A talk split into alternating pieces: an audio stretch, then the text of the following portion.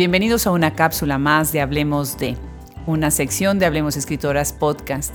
Y hoy tengo el gusto de darle la bienvenida a nuestra nueva colaboradora, muy, pero muy contenta de tener a Alejandra Márquez, quien va a estar trabajando con nosotros en este proyecto. Bienvenida, Alejandra. Muchas gracias, Adriana. Yo también estoy muy contenta de estar aquí con ustedes. Bueno, pues Alejandra tiene un doctorado en, literatura, precisamente ella viene de la Universidad de North Carolina at Chapel Hill y ahorita estás trabajando en la universidad en Michigan State University, ¿verdad? Sí, acabo de, comenzar acá, eh, muy contenta, con un enfoque en género y sexualidad. Excelente. Y ahora, bueno, nos traes algo muy interesante, como estamos abriendo además nuestra nueva sección Rompiendo Fronteras pues nos traes a dos escritoras argentinas otra vez, ¿no? Con este talento de, las letras en Argentina, ¿no? Y este, hablemos de, precisamente está dedicado a dos escritoras nacidas en Buenos Aires de la década de las dos de los setentas. Platícanos un poquito más. ¿Quiénes son ellas y cómo las encontraste en tu camino de la literatura?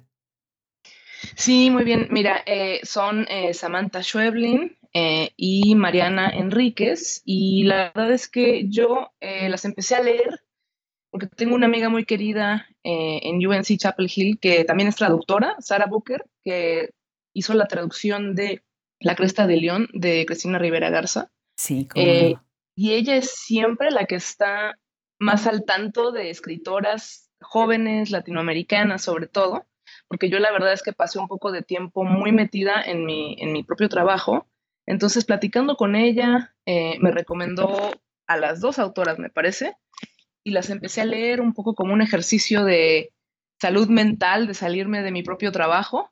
Y bueno, y son dos autoras que me encantan, ¿no? Samantha Schweblin y Mariana Enríquez, las dos se han vuelto muy conocidas a nivel internacional, eh, precisamente por las traducciones que se, han, que se han hecho sus obras, ¿no? Enrique se acaba de ganar el premio Real de novela eh, y la crítica la ha cogido bastante bien, ¿no? Claro, fíjate que ahorita en la FIL encontré precisamente los libros de Samantha Schwebling publicados por Almadía. Muy bonita edición y sí, me, me quedé impresionada del talento de esta escritora. Platícanos un poco más de ella primero. Ella nació en Buenos Aires en 1978. Sí, pues Schweblin es de Buenos Aires y ahora, de hecho, eh, ya tiene varios años que vive en Berlín, ¿no? Ha vivido en varias partes del mundo, incluyendo México, pero desde hace tiempo que radica en Berlín.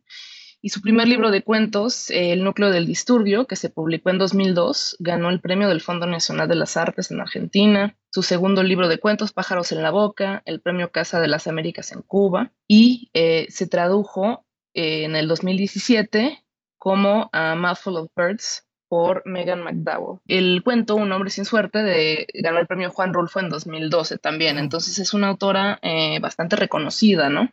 Claro. Y además con obra publicada eh, solamente en el género del cuento y de la novelística, solamente cuento, ¿qué géneros eh, publica? Ella más que nada me parece que se considera cuentista, pero tiene dos novelas, Distancia de Rescate del 2014 que se tradujo como Fever Dream también por Megan McDowell en 2017 y que fue nominada al premio Man Booker. Y su última novela del año pasado, Kentucky's, que eh, es un poquito más larga, ¿no? Distancia de Rescate es una novela corta, pero sí, trabaja los dos géneros. Excelente. Y ganó el premio Casa de las Américas en Cuba, ¿verdad? Sí, así es, por Pájaros en la Boca. Sí, acá tengo el libro, magnífico, de verdad. Bueno, esta obra de Pájaros en la Boca, que son varios eh, cuentos, tiene uno precisamente que es el que da título al libro. ¿Te parece si nos compartes una lectura de este cuento? Sí, claro, con mucho gusto.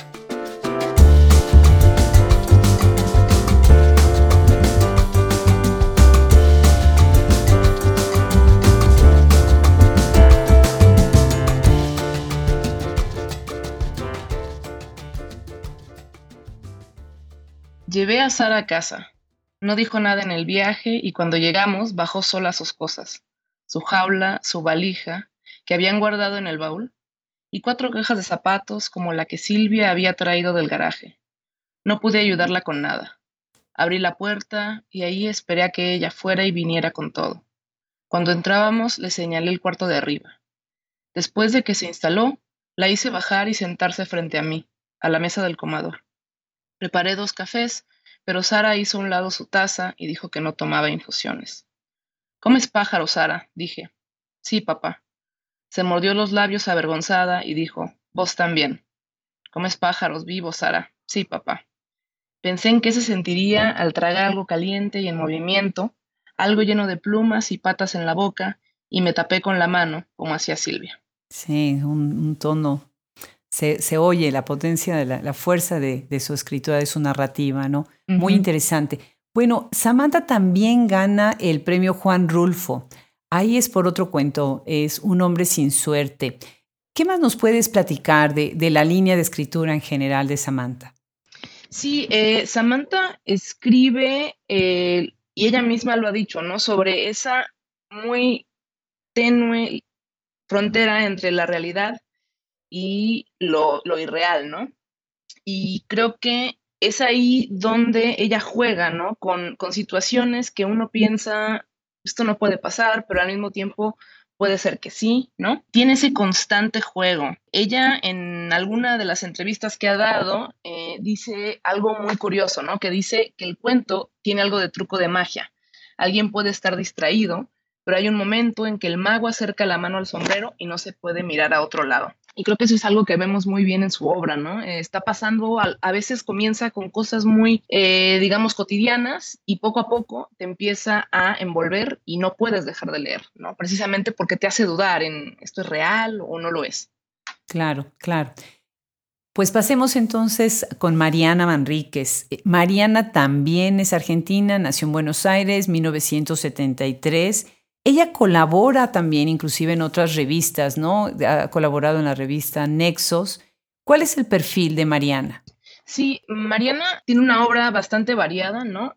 Es periodista cultural también y es subeditora del suplemento Radar del diario Página 12 en Argentina y ha escrito desde cuento, novela, crónicas, su primera novela, Bajar es lo peor, en 1995, recibió mucha atención en Argentina, pero se le encasilló como una autora juvenil, ¿no? Y se hablaba de ella, digamos, en el círculo comercial literario, como la escritora más joven de Argentina, porque publica esta novela a los 21 años. Y es con las cosas que perdimos en el fuego, empieza a recibir más atención crítica en 2016 y luego en 2017 cuando se traduce por Megan McDowell y le da más fama internacional, ¿no? Que es la misma traductora de Samantha, ¿no? Sí, exactamente.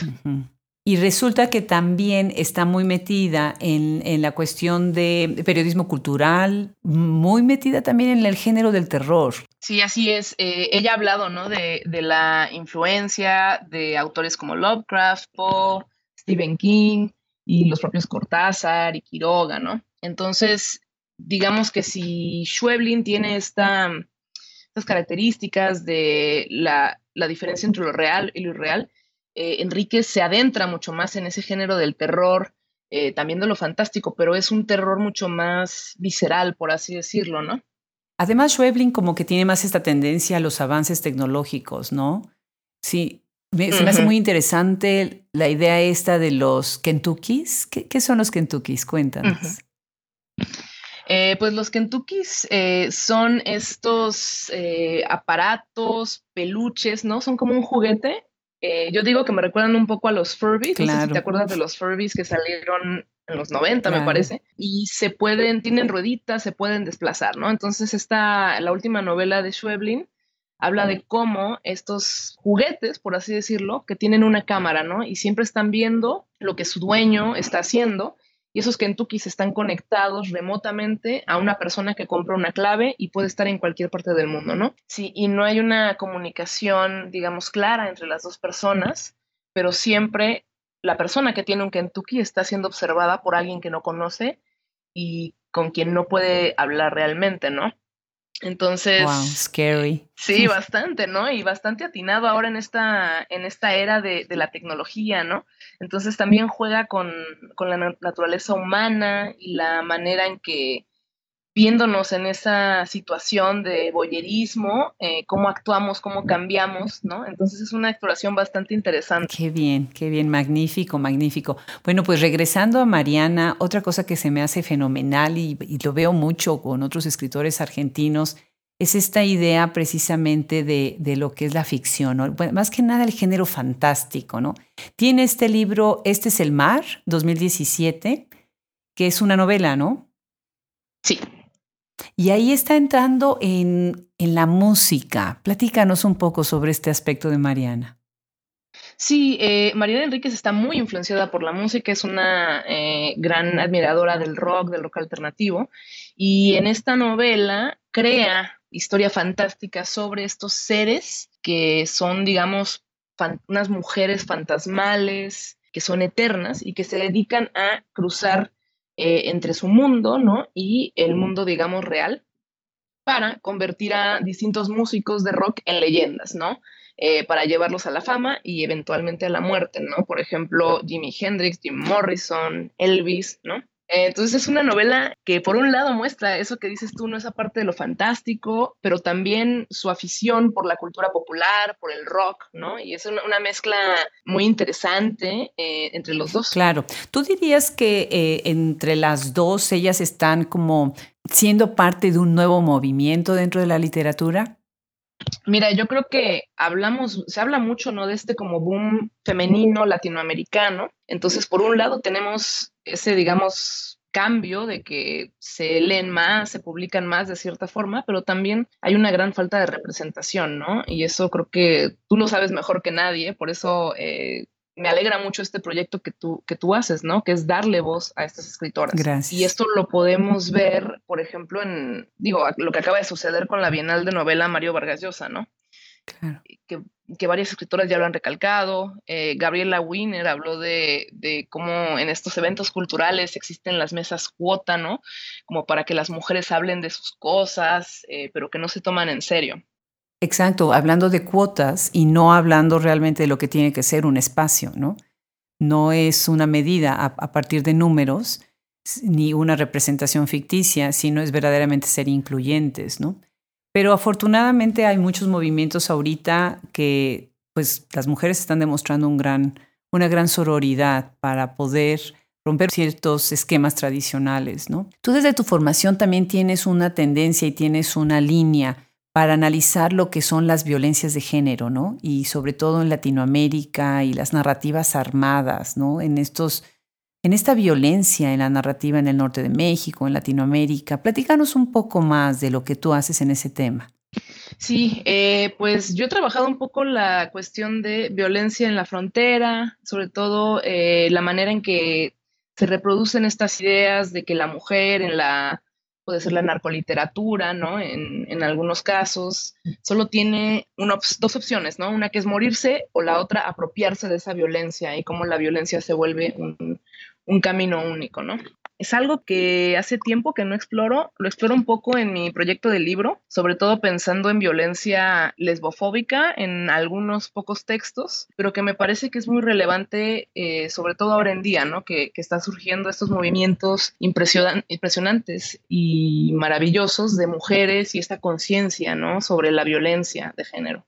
¿Tú dirías entonces ahorita, podrías establecer una conexión entre estas dos escritoras argentinas y nuestras escritoras mexicanas, por ejemplo?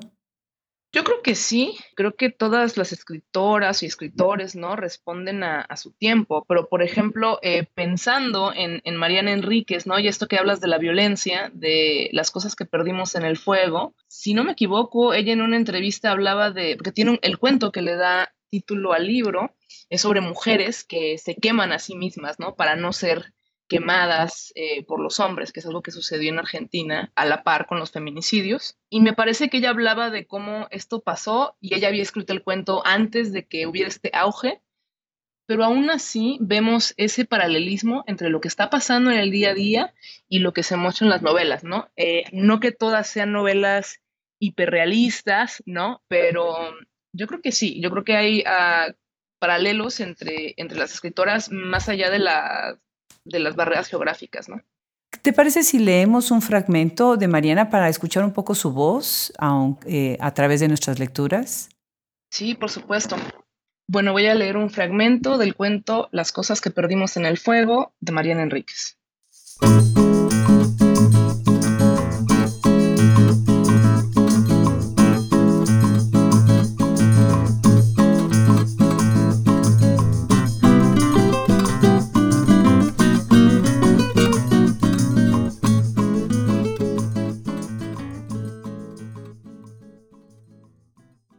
La primera fue la chica del subte. Había quien lo discutía, o al menos discutía su alcance, su poder, su capacidad para desatar las hogueras por sí sola. Eso era cierto. La chica del subte solo predicaba en las seis líneas de tren subterráneo de la ciudad y nadie la acompañaba, pero resultaba inolvidable. Tenía la cara y los brazos completamente desfigurados por una quemadura extensa, completa y profunda. Ella explicaba cuánto tiempo le había costado recuperarse, los meses de infecciones, hospital y dolor, con su boca sin labios y una nariz pésimamente reconstruida. Le quedaba un solo ojo, el otro era un hueco de piel, y la cara toda, la cabeza, el cuello, una máscara marrón recorrida por telarañas.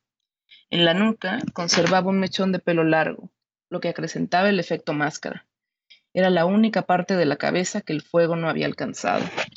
Tampoco había alcanzado las manos, que eran morenas y siempre estaban un poco sucias de manipular el dinero que mendigaba. Sí, qué descripción, qué fuerte, ¿no? las imágenes, cómo va describiendo de una manera muy realista la, la, situación física de este personaje. Muy, muy interesante. Bueno, pues Mariana también ha ganado varios premios. Explícanos un poco sobre estos premios. Eh, sí, su colección de cuentos, Las cosas que perdimos en el fuego, eh, fue la que le dio fama internacional y recibió el premio Ciudad de Barcelona en 2017, me parece, y este año, 2019, recibe el premio Herralde de Novela por nuestra parte de noche, que se publica a fines de este año. Pues magnífico. Muchísimas gracias, eh, Alejandra, por compartirnos estas dos eh, brillantes escritoras. Todos los que nos escuchan, los invitamos a que las busquen, a que las lean. Excelentes voces de nuestra literatura contemporánea. Muchísimas gracias, Alejandra. Muchas gracias a ti. Eh, y bueno, hoy hablamos de Samantha Schweblin, argentina, que ha escrito Pájaros en la Boca, Kentuckys y Distancia de Rescate, y de Mariana Enríquez, también argentina, autora de Los peligros de fumar en la cama, Las cosas que perdimos en el fuego y Nuestra parte de noche. Muchísimas gracias, yo soy Alejandra Márquez y nos escuchamos hasta la próxima. Muchísimas gracias a todos los que nos escuchan en Hablemos Escritoras Podcast. Bienvenida Alejandra a este nuevo Hablemos de. Hasta la próxima.